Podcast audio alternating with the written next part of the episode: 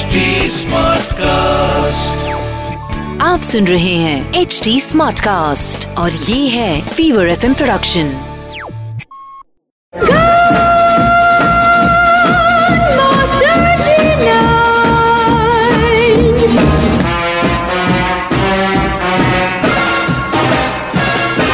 चल रहा है पिक्चर पांडे और मैं हूँ अनुराग पांडे और अब जोरदार तालियों से स्वागत कीजिए मास्टर जी नाइन दिव्य सुलगाबा का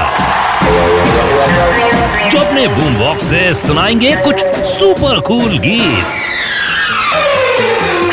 अनुराग आजकल हमारे हीरोज काफ़ी बोल्ड तरीके से नेगेटिव रोल्स निभा रहे हैं। तो इसीलिए मैंने सोचा कि चलिए हमारी हिंदी फ़िल्मों के ऐसे हीरोज की बात करेंगे, जिन्होंने अपने हीरो वाली इमेज से हट के नेगेटिव रोल वाली भूमिका निभाई थी। वैसे तो कई हीरोज है, लेकिन कुछ यादगार रोल्स की बात करेंगे, जिसमें सबसे पहले मुझे लाला, यानी कि सुनील दत्त उर्फ़ बिरजू याद आ रहे from the movie Mother India और इसके बाद जब सुनील दत्त साहब बहुत बड़े स्टार बन गए तो उस वक्त उन्होंने 36 घंटे नाम की एक फ़िल्म में नेगेटिव रोल निभाया था। रोल तो ठीक ठाक था, लेकिन इस फ़िल्म में जो सुनील दत्त साहब का अपियरेंस था, बाप रे बाप, काफ़ी खतरनाक था। इन लाइन इज़ प्रेमनाथ जिन्होंने आग बरसात, साकी, बादल, नौजवान जैसी फ़िल्मों में हीरो की भूमिका निभाई थी और वो भी मधुबाला जैसी हीरोइंस के सामने।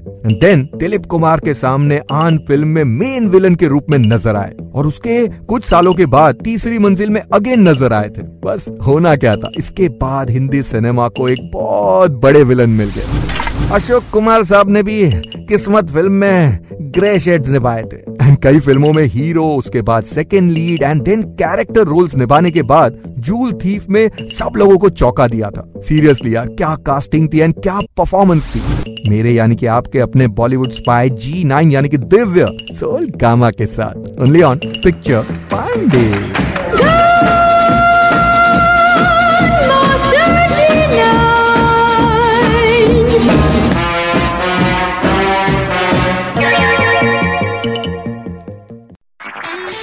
आप सुन रहे हैं एच डी स्मार्ट कास्ट और ये था Fever FM production H smart Smartcast.